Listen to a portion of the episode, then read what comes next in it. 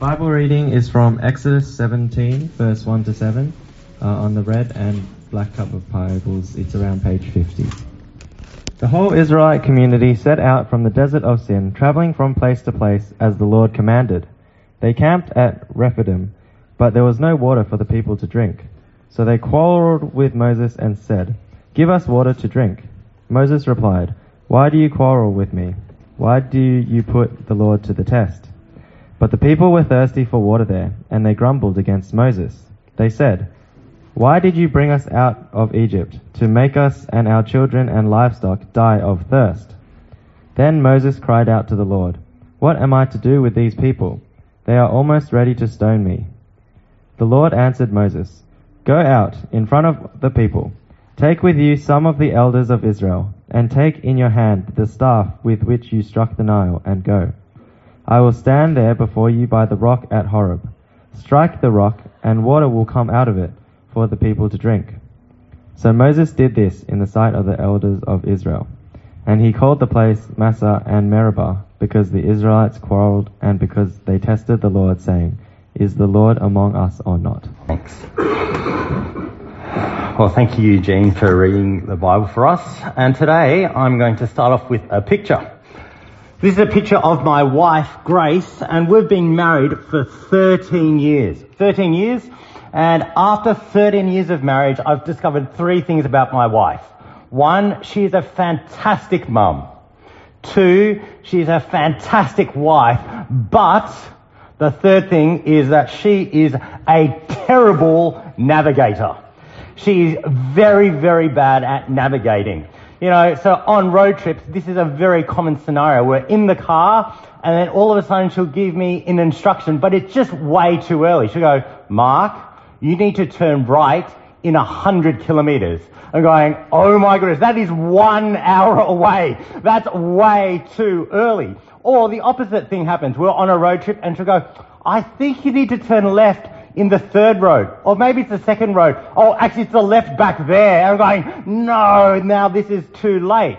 See, now I've decided that every time we go on a long road trip, I need to borrow my parents' car. Why? Because in my parents' car there is inbuilt GPS. That's the way we solve our problem.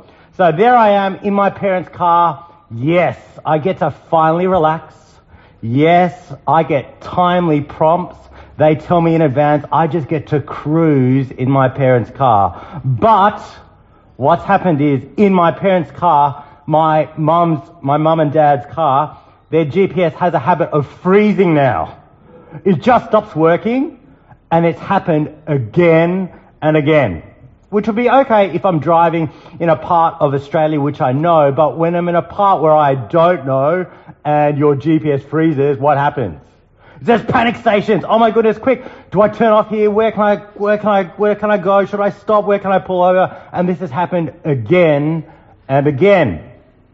So much so that now every time I go on a long road trip, I have my parents' GPS and I now have Google Maps on my phone just in case when it freezes, then I'll have another map to get up on to look at.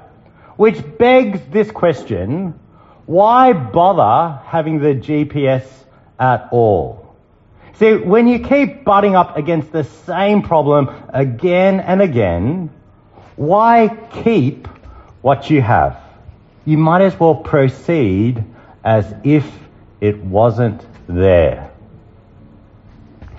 Well, if you haven't met me, my name's Mark. I work at City Bible Forum, and today I'm finishing off in the final talk in a three week series called The Lull Living in Between. And if you're here for the first time, welcome. And this is the way we define the lull. The lull is that in between zone when life is just caught buffering. And this often happens between two peaks. And between those two peaks is that in between life, in between zone when life is buffering. See, what are we prone to do when we're in that zone? When we think we're stuck at uni or stuck at work or stuck in a certain season in life? What happens when we're caught in between those two peaks? And more importantly, what does God say in the lull when life is buffering? Because when you're in the lull, what happens is you often butt up against the same problem again and again, which makes you wonder why bother having God at all? I might as well proceed as if God wasn't there in the first place because I keep butting up against the same problem again and again. So, what does what do God's people do when they're in this lull, when they experience this problem? Let's go back to the book of Exodus and see how they what what happens. And so the talk will be divided into three parts. Part one, what are God's people prone to do in the lull? The middle part of the talk, what does God say to them? And the final part of the talk, what difference does Jesus make? So let's go to the first part. What are God's people prone to do? To do? Now, this is a picture of Albert Einstein, and there's a very famous quote he uh, has given, and it's about insanity. Do you know what, how he defined insanity? Insanity is this insanity is doing the same thing over and over again and expecting different results. You are just insane to keep on doing the same thing and expecting a change. And that's actually how God, where we find God's people in Exodus chapter 17 verse 1. Let's read it. It's going to be on the screen. The whole Israelite community set out from the desert of Sin, traveling from place to place as the Lord commanded. They camped at Rephidim, but there was no water for the people to drink. What, what's happening with God's people? They're traveling from place to place. Their life is on a hold pattern right now. They camp and they move. They get to uh, another place. They camp and they move. They camp, they move. Can you see how their life is just buffering? And to make matters worse, they encounter the same problem they had before. So they quarreled with Moses and said, Give us water to drink. They're back to square one. Two weeks ago, we saw what happened. When we were in Talk Series 1, they were at Marah where they were thirsty. And now they're back. Back to square one, back to not having water. Can you see the frustration building up? And it's driving them insane. We're back here with the same problem. And because they're back here with the same problem, there's that sense of deja vu, the wheel turning over. Their response to Moses intensifies. The question they ask cuts deeper. And this is what we read in verse 2. They quarreled here with Moses and said, Give us water to drink. See, in the past they grumbled, but now they're quarreling. At Marah they grumbled. At, at, at here they quarrel. What's the difference between grumbling and quarreling? Well, grumbling, I think, is a murmur, a mutter, a disquiet. But quarreling is a challenge. There's seeds of defiance in what they are saying. They actually now want to pick a fight with God and Moses. Did you remember what does Moses say to God? These people are about to stone me. So everything's just ramped up. They've gone, the wheel's gone around again. They've got the same problem, and now their question and their feelings are more intense. Their feelings are more intense, and the question they ask cuts very deep. Because what question they ask in verse 7? And he called the place Massah and Meribah because the Israelites quarreled and because they tested the Lord, saying, Is the Lord among us or not? Is God here with me in this lull? Does God know how I feel? Does God know me? Is God doing anything? Because guess what? We're back here again. When you're in the lull for long periods, you encounter the same problem again and again. Personally, Perhaps you're confronted by the same sin again and again. Maybe you struggle with your temper and rage and responding disproportionately. Maybe you you find your tongue hard to control. There are always some uh, sinister side comments you have during a dinner table or during a conversation. Maybe you hoard, and so generosity is very, very hard. You're, you're hesitant to be generous. You hold back. Maybe you lack courage. Maybe you have indecision. Maybe you make decisions too quickly and you don't think about wisdom. But whatever happens personally in the lull, you will struggle with sin. You'll just feel I'm butting up against the same problem again and again. And what question do you think you'll ask yourself? Is God here with me? Or maybe it's corporately, not just personally, corporately. Maybe you're in a Bible study or a church family and you just see the same blind spots, the same problems, the same brokenness, the same roadblocks occurring again and again. You're just going from place to place. What question do you think you'll ask about God? Is God here? Or I work at City Bible Forum with a group of people I work with, with workers it expresses itself like this. Workers, they rock up to the same workplace to work with the same group of people, and they see the same shortcomings day in, day out. They see the same inhibiting culture. They see the same unhealthy personalities that they have to butt up against again and again. You see, there are all different ways, personally, corporately, or in your workplace, but the same question cuts deep. And you butt up against the same problem. Is God here. Exodus 17 is how you experience life today. See, when you see the same problem come up again and again, is God among us? Is the question you will ask. We are no different. And that is what God's people are going to do in the life. So that's part one finished. Now let me show you a different picture. This is a picture of my two kids. One of them who's here. Hi Annabelle. That's my daughter down there. Anyway, that's Annabelle and that's Mitchell. And they're getting ready for school. And one of the things that I discovered at school at Easter, there's something called an Easter hat parade. And it's this thing, it's a very simple, if you've never heard of it before, it's very, very simple. Easter hat, you need to make an Easter hat and then you get to walk, the kids get to walk around and parade around. And now, being a first time, when my daughter was in kindergarten, I think, hey, this is fantastic, this is really, really important. Okay, so let's, as a whole family, let's create the best Easter hat we could. I even took time off work to go watch a parade and I think, yes, this is fantastic. And then it's a big deal, but guess what happens? Next year, in year one, Easter comes around again, you think, okay, okay, okay, we did it last year. This year, okay, we're going to do it. Oh, let's put a bit of effort in. Okay, I took time off last year. I better take time off this year. Let's go watch the parade around. And then guess what? It comes again. and you're thinking, oh no, I set up the wrong pattern. I need to now reinvest in Mac. Couldn't we use the East hat? No, no, no, we have to do it again and again and again. And then you think, oh my goodness, I'm going to be doing this for another four years. And then my son's going to kindy and it refreshes again. Oh, how many days of leave am I burning just to watch this parade? See, now I love my kids and I will do anything for them as a dad, but rocking up again and again and again is just tiring. And I love them dearly.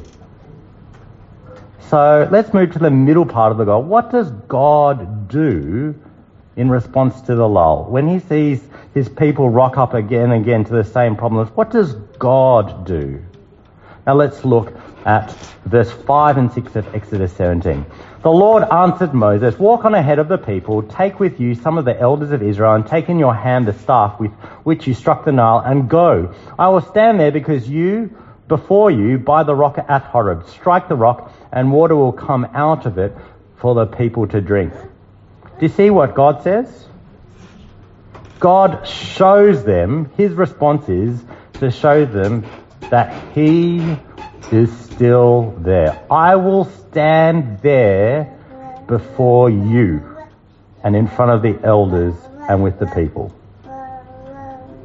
Repetition may get us very tired. We butt up our, against, our heads against the same problem again and again.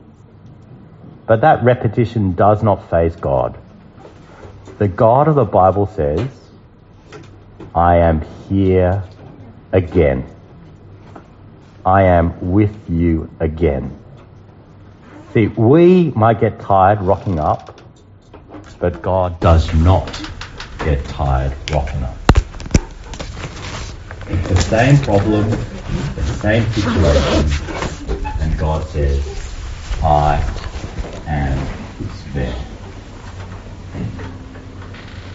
A worker introduced me to a quote from Jerry Bridges, which I think expresses this, and it really resonates resonated with me. And at the time, with the work as I was reading the Bible, and it goes like this: Our worst days are never so bad that you are beyond the reach of God's grace, and your best days are never so good that you are beyond the need of God's grace.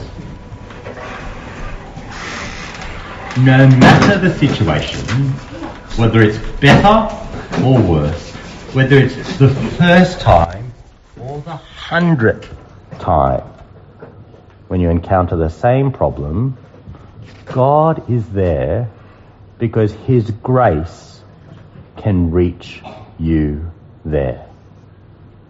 You are never beyond Him. Even though you grow tired of rocking up and encountering the same problem, God does not. And in case you have any doubts about this, we can be sure that this is even more true for us today. Because while God showed his people in Exodus a very powerful symbol, water from a rock, that was a powerful symbol that God was there. For us today, in 2019, he has left us an even more powerful symbol that he is there with us. Because when Jesus died and rose again, there, everyone here today has the greatest symbol that God is here with you now.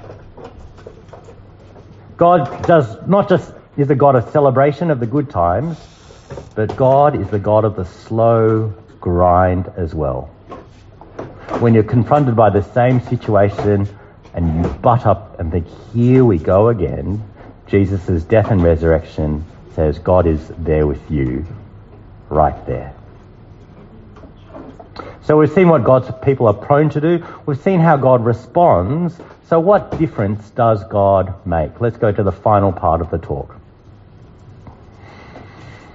Now, one reason I was keen to actually, and the, I guess, let me take you back. Why did I come up with this series? What prompted it was the lull in living in between years, because I think it resonates with us at a micro level all the way to the macro level. At the micro level, it's a week to week thing. If you're a worker, I live for the weekends and the lull is work. It might resonate with your life stage yes, I'm stuck in this life stage. I wish I could move on, but here I am. So it works at a micro, it works all the way up, but I think it actually works at the greatest level, the greatest, highest level, the biggest picture. Why? Because it actually describes your life of following Jesus. Let me explain. You see, Jesus' death and resurrection has already happened, and he has promised to return. And that's something he'll come back in the future. And when he returns, he'll wipe away all sickness, he'll wipe away all tears. This is a perfect picture. But where do we live? We live in between those two peaks. The death and resurrection of Jesus and his promised return and following Jesus is living in the law. And so, as we wrap this series up. When you're in that zone, there are three questions that God's people asked in the law. The first question was at Marah, and this came from the futile search. They searched for water. Instead of being sweet, it was bitter. And the question God's people asked is, will God take care of me today? And the answer was yes even more so because God is not just the doctor, do you remember? He doesn't rescue you, but He's also the physio as well. He tests you and builds resilience in you. Will God take care of you today? Absolutely. The second question we found was, is life better? Will I get rest? Do you remember? This was at when God gave his people manna in the desert. And we said, hey, they have selective memory. Remember they, let's go back to Egypt. There were pots of meat. We could sit down and rest. And God goes, aha, I hear you and I'm going to give you something even better. You will be able to rest on the seventh day because I'm going to give you double as much on the sixth day. I will provide for you. You see, is God, is this life better with God? Will I get rest? Absolutely. Because God hears you and gives you a better story. And finally today at Meribah, when you butt up your against, you butt up your head against the same problem again and again, you will ask, is God among us today? Is he here with me? And we heard, yes, even more so, because we not only have his commands, he actually gives us himself. I stand with you. See, when it comes to following Jesus, it can feel like you are living in the lull. And these are the kinds of questions, if you haven't asked already, you will probably ask before Jesus comes back. But most importantly, each of these answers is yes, even more so because God is with you in the lull. He cares for you, He gives you a better life, a better story, and He stands with you. And so the lull is actually as good a place to be living as anywhere else. And that's why I think this series will hopefully help you follow Jesus until he comes again. Let's pray. Father God, we give you great thanks that in your word we, we get to see a little snapshot of what it looks like to follow you today. Thank you for how your word articulates the questions we ask and, and we see how we're no different. Thank you that we can learn from your people and how they respond when life is stuck, when we're living in between. But more importantly, as we ask these questions, God, we can be driven into a deeper love and commitment to you, for we see how good you are, how you do take care of us, how you do refine us, how you do give us a better story, and how you're always with us. Thank you that no matter where we're at, as we live in between, that is a great place to be. And we pray that you would you would continue to change us, you continue to mold us, and you'll continue to sustain us till Jesus returns. And we ask this in Jesus' name. Amen.